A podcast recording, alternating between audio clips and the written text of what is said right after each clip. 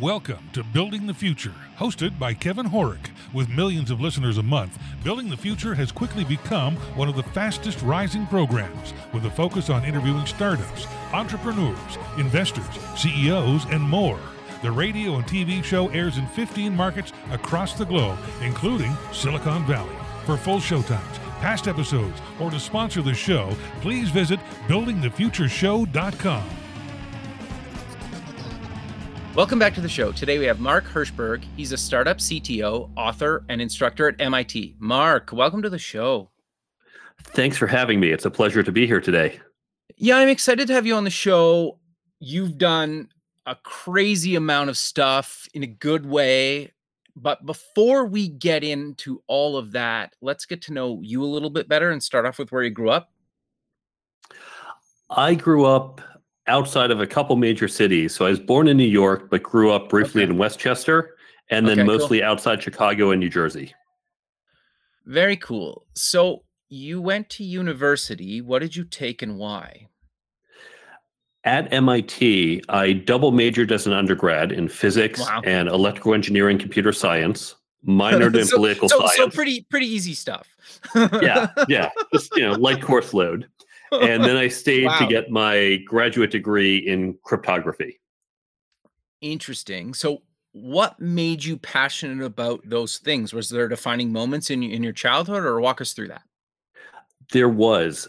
As a little kid, I was interested in kind of the occult, ghosts, Atlantis, the pyramids, all those kind of interesting historical questions.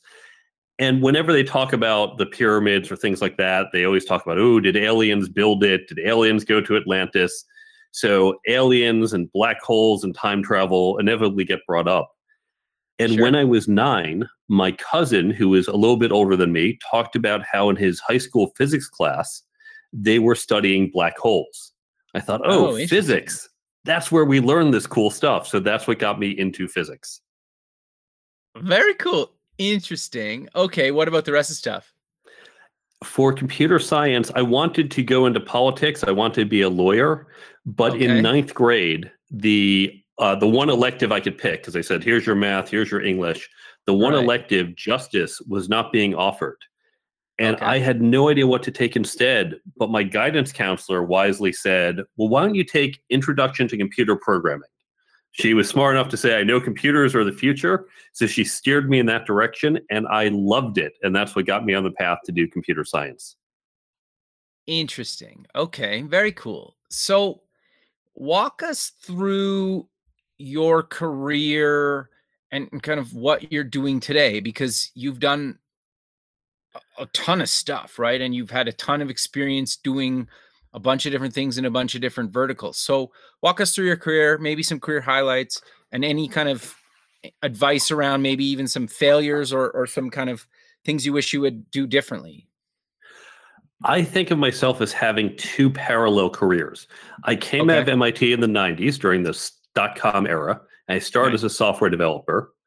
And I quickly realized I wanted to become a CTO. But to Okay, be why? the CTO, uh, I was interested because it has a different set of challenges. I love the technology, I love solving those puzzles. But when you get to the leadership and management issues, it's a much more complex type of puzzle. With engineering, there are right and wrong answers. And maybe you're trading off do you want to do it this way or that way? But there are some objectively right answers. When it comes to dealing with interpersonal issues, to managing people, to leading, to building teams, there's no one right way to do it. And so that level of complexity was really interesting to me. You oh, know, that's that's interesting. Okay, so how did you make that transition into a uh, CTO role? I realized that to be the CTO, it wasn't just about being a good software developer. Certainly, I had to have the technical knowledge, but I had to develop these other skills team building, hiring, leadership, communications, negotiations, all these skills they never taught me in school. So I set out to learn how to develop them.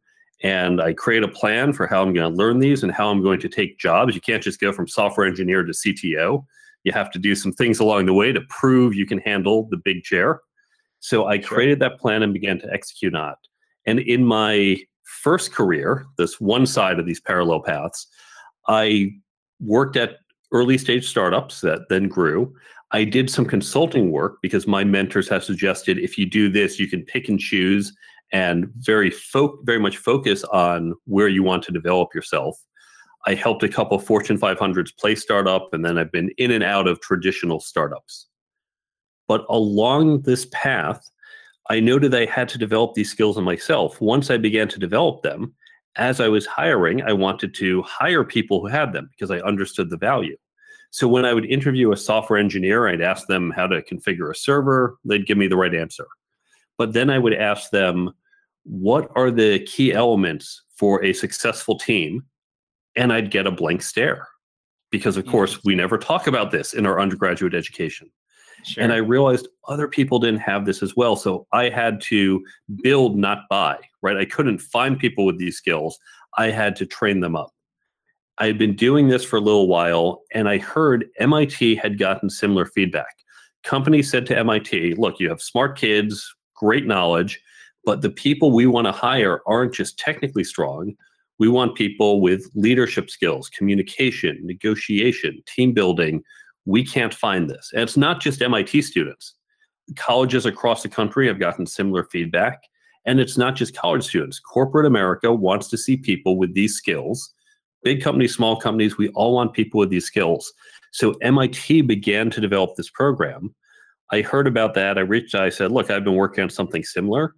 Can I help? They said, Please do. So I helped develop the program and they invited me to help teach it which in this second career I've been doing for the past 20 years, teaching at MIT and elsewhere. Wow, very cool. So, walk me through what made you decide to write a book and how did you come up with the idea for it? And then we'll dive into what the book's called and, and go from there.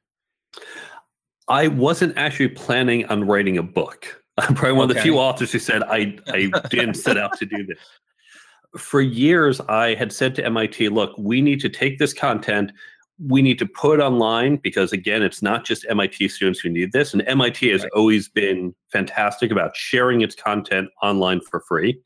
That's awesome. But we just haven't had the time and resources in the program. So I was traveling a lot for work. I was seeing a lot of planes and a lot of hotels where I had downtime. I thought, let me just write up some class notes. I really thought I was writing down maybe about 20 pages as an outline, as a summary of what we do. And 20 pages quickly became 50, became 100. Wow. I started to realize this might actually be a book. And that's how the book was born. Very cool. Okay. So, what's the book called and what can people learn from the book? It's called The Career Toolkit Essential Skills for Success That No One Taught You. The book itself is divided into three sections. So, first section careers how to create and execute a career plan, how to work effectively, things like managing your manager, understanding corporate culture and politics and how you add value, and how to interview. Now, interviewing, there's a lot of content how to interview as a candidate. We don't really train people how to interview as a hiring manager. I've met many executives who have said, Yeah, no one ever taught me how to interview but they've been hiring people throughout their careers. Second section, leadership and management skills. And these skills are not just for people with certain titles, they are the fundamentals to be a leader, to use management techniques, even from day one on the job as an individual contributor. Then the third section has fundamental skills, communication, networking, negotiations, and ethics. Interesting. Okay. So why did you choose those three sections and and to break up the book into those sections? The topics themselves all come from this feedback that we've gotten from companies saying these are the skills we want. And I thought about how do we introduce them? What's the right ordering? One thing I've done in the book is you can jump into any chapter. You can say, I just need to learn how to negotiate because I have one coming up next week. So you can jump straight to that chapter. But okay. one reason I chose to put them all in one book is because they also reinforce each other. Good right. leaders know how to negotiate, good negotiators know how to communicate. And so they reinforce each other, but I wanted to put them into some logical groupings.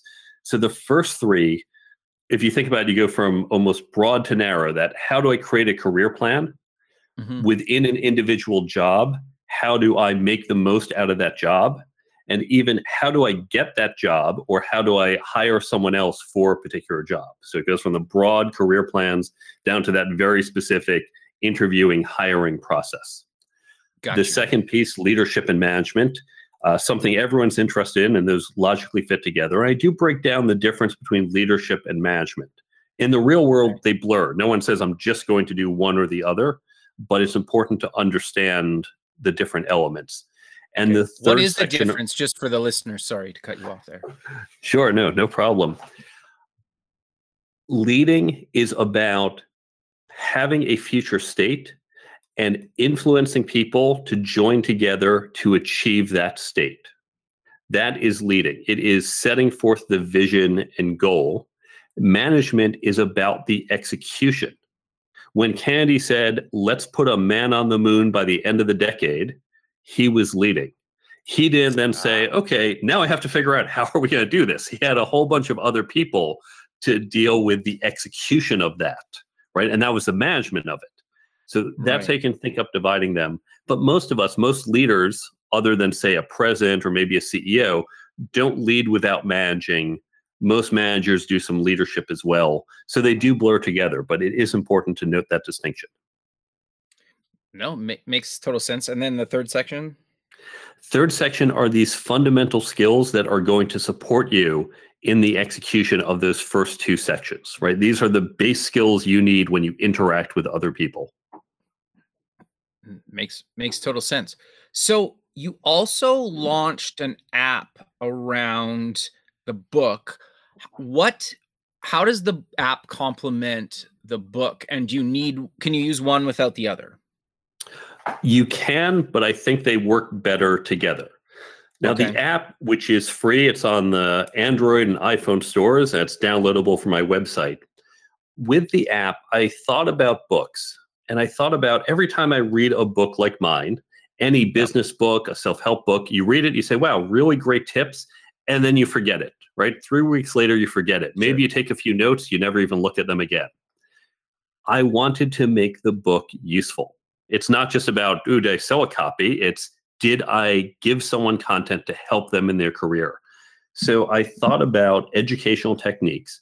One very well known one is spaced repetition. That's a fancy name for going back to look at the content again. Commonly, we do this with flashcards. Now, there are flashcard apps, but no one wants to open an app and do flashcards on a book they're reading. So I took the idea of daily affirmations. There are apps that will each day they send you a little daily affirmation or your daily horoscope. That idea, when you download this free app, it sits on your phone. You don't even need to open it. Each day it's going to pop up one of the tips. You can set it to a chapter. So if you're reading the negotiation chapter to learn about negotiations, you set just for negotiation tips, and each day it's going to pop up a tip. Oh, right. Reminder preparation helps you be more successful in negotiations. Okay, looked at, swipe it away, takes three seconds, and it's going to make the content stick more and help you get more value out of the book. The other way you can use it, if you're about to walk into a negotiation, you are probably not carrying my book with you. If you're walking into an interview, a networking event, you don't carry books around with you.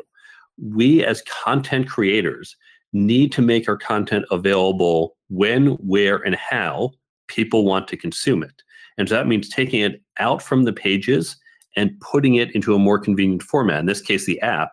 So right before you go into that negotiation, you can open it up and say, right, here's how I make an opening opening offer. Here's how I think about countering. Here's how I think about combining issues. You just swipe through it all very quickly and get that crash course to refresh. So you can read the book without the app. If you want, download the free app without buying the book and get some of those tips. Although I think it's more useful when it's reinforcing what you've read in the book. No, that makes total sense. Yeah, I, I think it's interesting. Just I think your point about, and I've done it before too, is like you're right. Before you you go into an interview or networking or whatever, it's nice to just like quickly pull up mm-hmm. something and like quickly look at like a couple of tips or things to think about while you're just about to do that, right? And it's cool that you're doing that. And I hope kind of more books actually build an app like this with their you know content right and then the other thing too is you could obviously push new content as things change over the years absolutely and you know i didn't intend to build this app i figured someone else must have done this so i looked to license it when i found it didn't exist that's where the entrepreneur in me said well here's a problem here's an opportunity so I not only built the app, I filed a patent on it and built a white label version because Very I know cool. other authors and content creators will need this. So this will probably wind up as a little side business of mine. No, I, I think that's that's actually really good advice for even people listening, right? Is you find a problem, you're like, oh, there's somebody's got to have solved this, and then they didn't, so you do it, right? Absolutely. That's how entrepreneurship begins. Totally. So you mentioned something to me that's resonated with me recently and, and just kind of got me thinking a lot. And I think it'll resonate with a lot of listeners as well is how to create a learning organization and promoting, you know, where even somebody that's maybe junior or even day one, they just started, that they feel comfortable enough to kind of move through their career, learn new things, and maybe challenge uh, some of the current ways people do things and, and maybe present new ways to maybe make things better. Yeah, peer learning is so important for two reasons. First, we learn this content better through peer learning. If you're learning a new software language, if you're learning the new accounting regulations, that's just memorizing information. Read a book, listen to a podcast, great, get that information. But when it comes to these skills, there's no simple algorithm for leading. There's no three-step plan for communicating. So that the best way to learn it is to look at situations and discuss it with other people to get different perspectives. How would you approach this? How would she approach this? Okay, those are interesting ideas I might not have thought of. And so it helps me have a richer understanding of how to approach this. It also is helpful because if you have these skills, you know they're going to make you more successful if everyone on your team or everyone within your organization that you run has these skills, everyone's going to be so much more effective. The whole organization gets this massive lift. Imagine if everyone in your organization was 2% more effective, right? That sounds like a tiny amount, but when everyone does it, wow, it's going to hit your bottom line so well. So the way you can do this, it's the way we teach this at MIT. It's the way business schools have taught this for years is you create these peer learning groups. Create, I recommend small pods of around six to eight people. Okay. But you can also do this with larger groups of 20 or 80 people. And on my website, on the resources page, the first download explains how to do this, how you can do this at your organization, whether it's one that you're part of, one that you help start and run, or if your organization doesn't do this, or if you're a solopreneur, find other people in your community, create a meetup group, find other people and create this group. So you create these small pods and then you want to take some content. So I'll give you an example with my book. You can break down the book into chapters and subsections. I have a breakdown of how you can do this for different types of goals. Read each section, say every two weeks, you read a different section, and then you have that discussion, and that's what enriches your understanding. Now, I've mentioned you can use my book and as a download on the website. The download is free. If you don't want to use my book, feel free not to. Use one of the other great books I list on the resources page. Use other business books you've been meaning to read. Use videos, blogs. Use podcasts. Use a great podcast like this one where everyone listens to this content and then you discuss this content with that group. What's important is that you take some content, but then have that discussion around it. And that's what's going to really help develop these soft skills within you and your team. Interesting. So, uh, and you probably get asked this a lot, but I'm always kind of curious how do you, maybe as an employee, try to imp- get this actually implemented at your company? And, and then the flip side of that, as an employer, like sometimes that can be scary to kind of give employees this much freedom. Have you found that, or what are your thoughts around those? I tend to like startups. And the great okay. thing about startups is that you can kind of do anything. There's right. not a big structure about these are the rules and what we do and don't. Everyone is too overwhelmed. So at these earlier, smaller startup companies, walking up and saying, I want to take this initiative and set this up, usually someone says, Yeah, fantastic, sounds good. At a sure. larger company, you want to be more structured. And certainly there are some issues. If you're talking about, for example, office politics, yeah, HR is going to say, "Oh, wait a second, you know, this could turn into a bitch fest. What do we do?" And I, in the document, I explain here's how to think through ground rules. So one technique, for example, is you can discuss these issues, but you never give examples from the current company. Talk about your friends' ah. companies, prior companies, and this way it doesn't have any negative effect on the current organization you're in. So I go through these issues. And in fact, in this download, when I break this down, I say, because uh, I give this to HR as well, I say, look, take this idea, cross my name out, put your name on it. You, as the HR person, you are the hero. You're saying, look at this great program I created, take all the credit for it. This is so much better than what HR usually does which is where I say we're going to pick five lucky winners or five rising stars and spend $2,000 a head sending them to some offsite training. So sure. now five people develop, but the rest don't. When you do this way, for less money, more people develop. You build a common language because people can say, if, for example, you use the book Good to Great, people can say, oh, it's the hedgehog model. Everyone goes, yep, right, hedgehog, what they talked about in the book. You build better relationships between people in the company. You get to know more people in different groups and you increase employee engagement. This is just a win all around. So when HR looks at and really understands it, they're usually pretty receptive. Interesting. Well, and chances are you might even have some sort of personal um, friendship with somebody in HR, especially if you're at a big company, right? Like chances are you know you probably have a team of them, and so you probably have some sort of common ground with hopefully at least one of them, right? Absolutely. And the great thing about this process, it even works on Zoom. So while we've all been yeah. isolated at home, companies can set this up and increase engagement even while we're remote. Interesting. So, how do you think that things will be similar, different uh, in this learning space post COVID? That's a really good question. Unfortunately, learning and development is usually one of the first things to go whenever there's a recession. Yep. So in in the round of layoffs, everyone just cut this.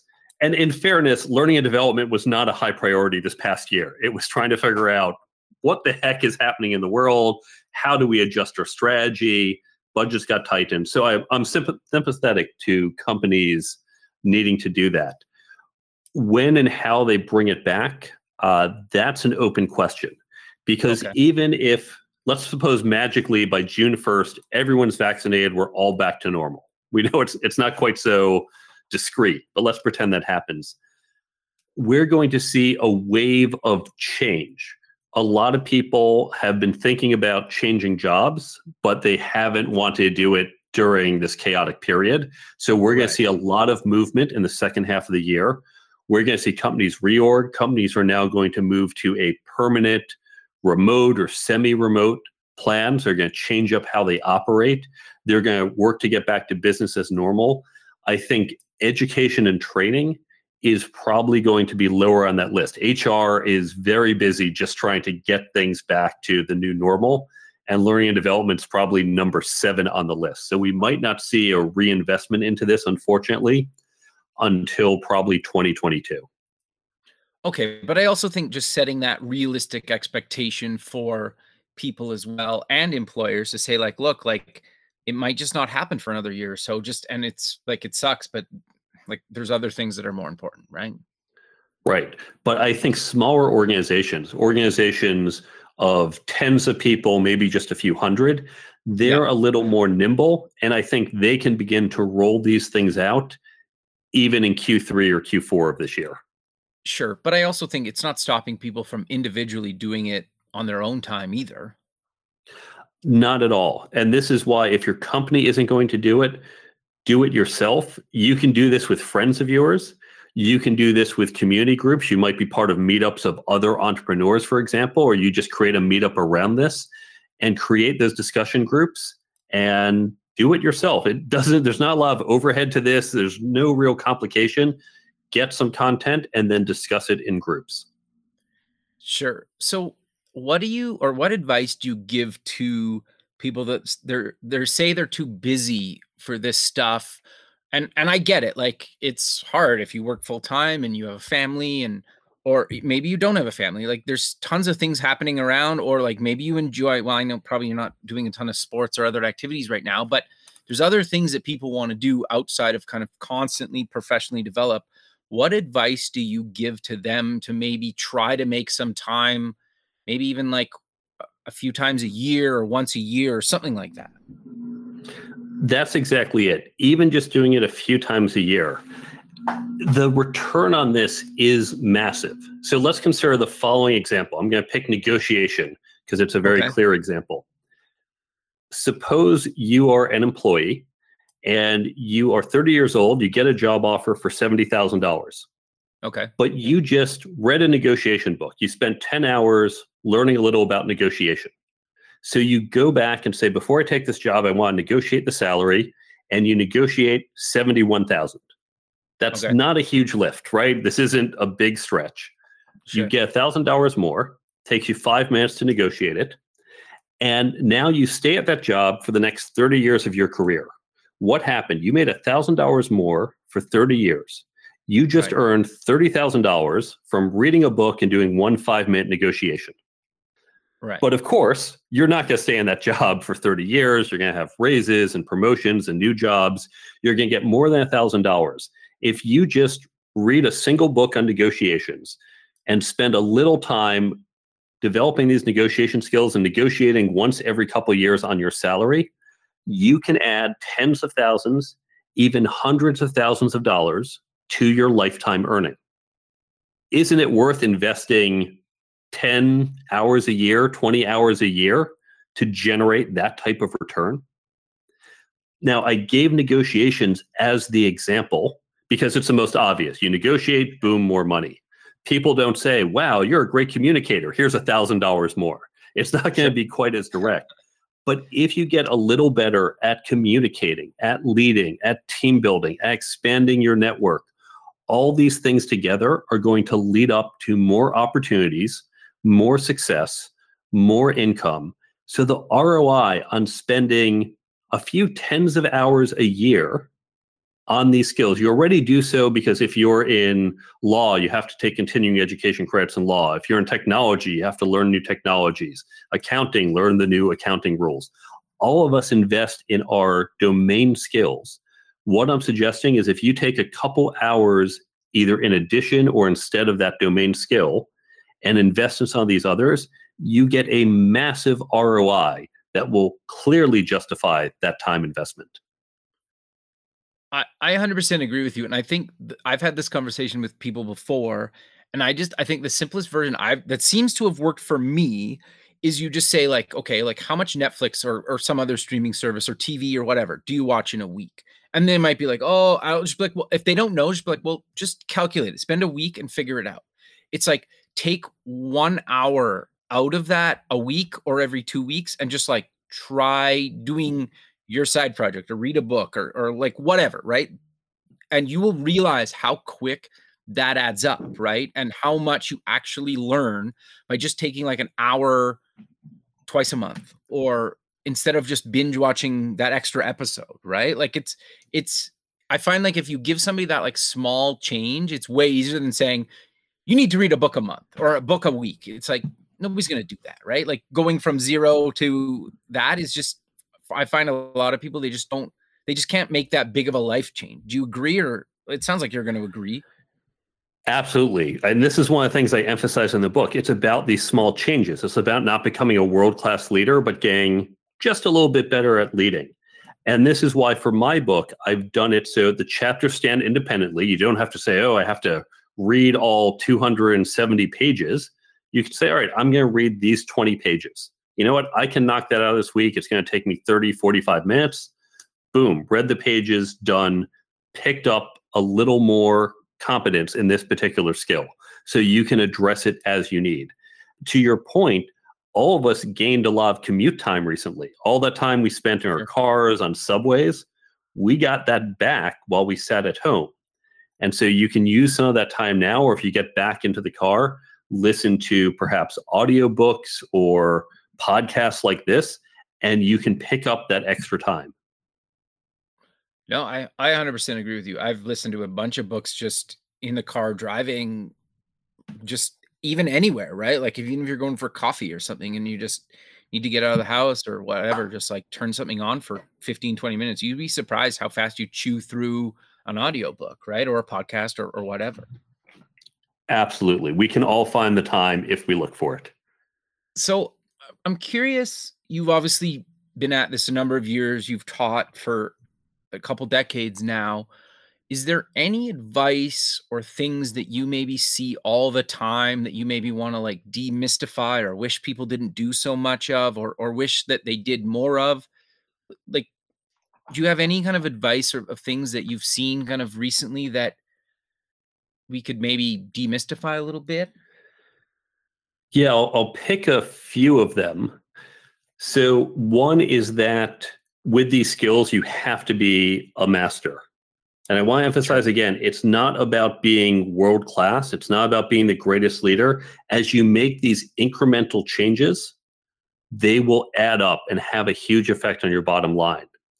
Another is that you need to spend a lot of time learning about this. One of the most important things to do early on is to get a mental shift, is to just change how you look at things. So let me give a mental shift on leadership because this is a very sure. common misconception. Many young people I speak to in college, in their 20s, when they're in an individual contributor role, they think, well, I will become a leader when? When I get this ah. promotion, when I get this title, right? Once I'm supervising others, that's when I'm a leader.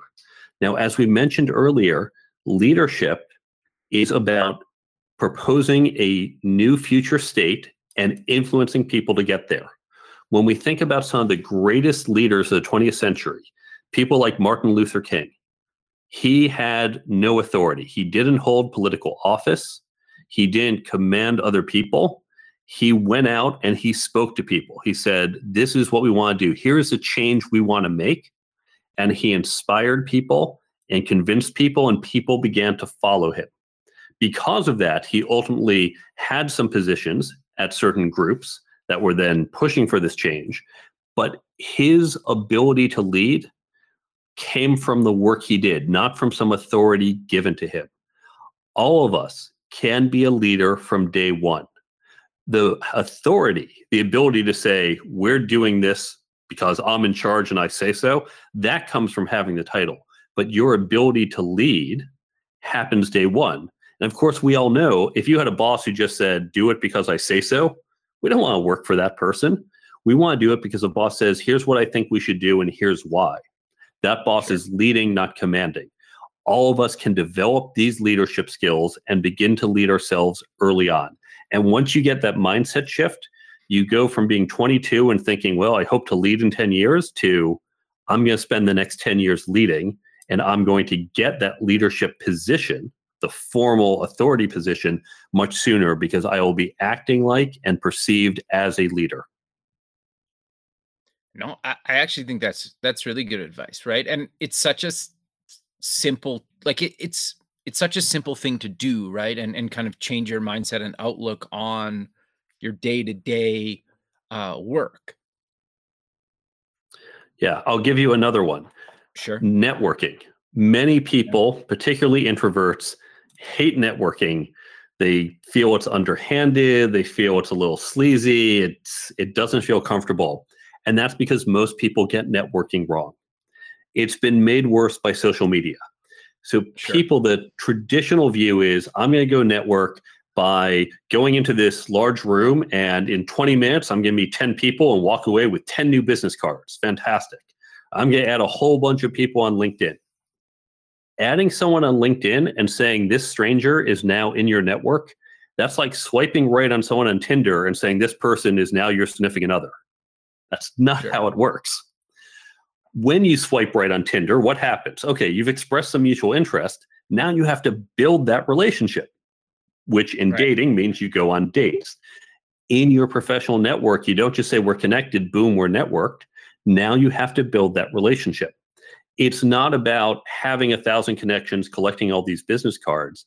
It is about meeting one person and building a relationship with that person. So even if you're introverted, don't worry about meeting 100 people in the room. Don't even worry about going to these crowded events. Meet one person. However, you choose to meet this person, build that relationship. Again, to a whole bunch of techniques you can use, but it means following up. It means reaching out. It means getting together for coffee one on one. So it's not some big, overwhelming event that introverts don't like. It's just about over time building a relationship. We all have friends. We all have colleagues. We know how to build relationships. And when you switch to that mentality from, I need to collect 500 new business cards this year, to I need to build some new relationships, you get a much more valuable, useful network than just a whole bunch of connections to strangers who aren't going to be there for you when you need it. Sure. The other thing that I'm curious then is obviously you, you shouldn't always expect results for maybe ever. Like it might take months, years to ever do any sort of business or deal together. Right. I think that also kind of gets lost sometimes. Absolutely. Too many people think, oh, I need a new job. Time to go network, right? Time to go meet Yeah. people. So here's the question to ask yourself if you need to borrow $10,000, who are you going to borrow it from? The person you met at a conference last week or your best friend from high school who you've known for 20 years? Sure. Who's the one more likely to be there for you? Now, I, I, money just illustrates this concretely. We shouldn't think about networking in terms of money, but it's that relationship that builds up over time. Harvey Mackay is a wonderful author, and one of his books is titled Dig Your Well Before You're Thirsty. Right? And that's how we have to Yeah. think about networking. You want to build the network before you use it, because when you've built those relationships, now you can go to it when you need something just as you can borrow from friends, you can call on friends for big favors when you've known them a while, not someone you just met. No, that that makes a lot of sense. Do you have maybe one more for us as we kind of come to the end of the recording? One other tip is on career plans. Okay. So many people think, well, you can't really plan for your career. I mean, let's think about what I spoke about. I said I wanted to go into politics. I never intended to write a book. The app wasn't intended. Wow, all this stuff, you know, Mark, there's proof you can't plan for this. Well, that's not true. You can't guarantee an outcome. Let's think about what you do at work. When you have a project, when the CEO says, here's what we need to build, you've got a year, go build it. Would you ever say, okay, great, let's just uh, not bother with any plans, let's just wing it? You know, we know what we have to do, let's go forth and see where we wind up in a year. Of course not, right? You know, that's guaranteed disaster. You create a project plan, a timeline, a budget, risk list, however you choose to do it. Now, we know with near certainty, you will not exactly follow that plan. Something's going to go wrong, right? The CEO might change the ultimate goal. You might have a pandemic shows up and throws everything into chaos. Things are going to fall behind schedule. We know this will happen. But by having the plan, what happens is we say, okay, we're on plan, we're off plan. How do we adjust the plan? How do we get back on track? How do we reset expectations? Eisenhower famously said, plans are worthless, but planning is everything. Our careers are much longer than a year. Our careers are decades. Would you ever work on a decade long project and say, yeah, let's not create any plans. Let's just hope we wind up there in a few decades? You want Sure. to create these plans. Right now, it's going to be fuzzy further out. It gets more specific in the near term. You can change the plans anytime you want. It's your plan. If you realize this is not the path I want to be on, go change it. You're going to do regular check ins every six or 12 months. And you're going to say, you know what? I planned to do this. And then a pandemic came along. And so they canceled the project where I was going to grow a new skill and my plans to take this class externally. That didn't happen either okay, reset, readjust. What do I want to do? But by having that plan, doing these regular check ins, and doing these little course corrections, you're going to increase your chances of success. Without a plan, you're nearly guaranteeing failure. No, I, I think that's actually really good advice. But sadly, we're coming to the end of the show. So, how about we close with mentioning where people can get more information about yourself, the book, and the app, and any other links you want to mention? You can go to my website, thecareertoolkitbook.com. There you can learn about the book. You can, of course, buy on Amazon, local bookstores, lots of different places. You can get in touch with me, download the app. You can download the resource I mentioned from the resources page, the one that's going to teach you how you can set up this type of peer learning group. There's a whole bunch of other books and resources linked from the resources page. The app, the resources, they're all free. Everything you can get at thecareertoolkitbook.com. Perfect, Mark. Well, I really appreciate you taking the time out of your day to be on the show, and I look forward to keeping in touch with you and have a good rest of your day, man. Thanks for having me on. Thank you. Okay, bye. Thanks for listening. Please visit our website at buildingthefutureshow.com to join the free community, sign up for our newsletter, or to sponsor the show. The music is done by Electric Mantra. You can check him out at electricmantra.com and keep building the future.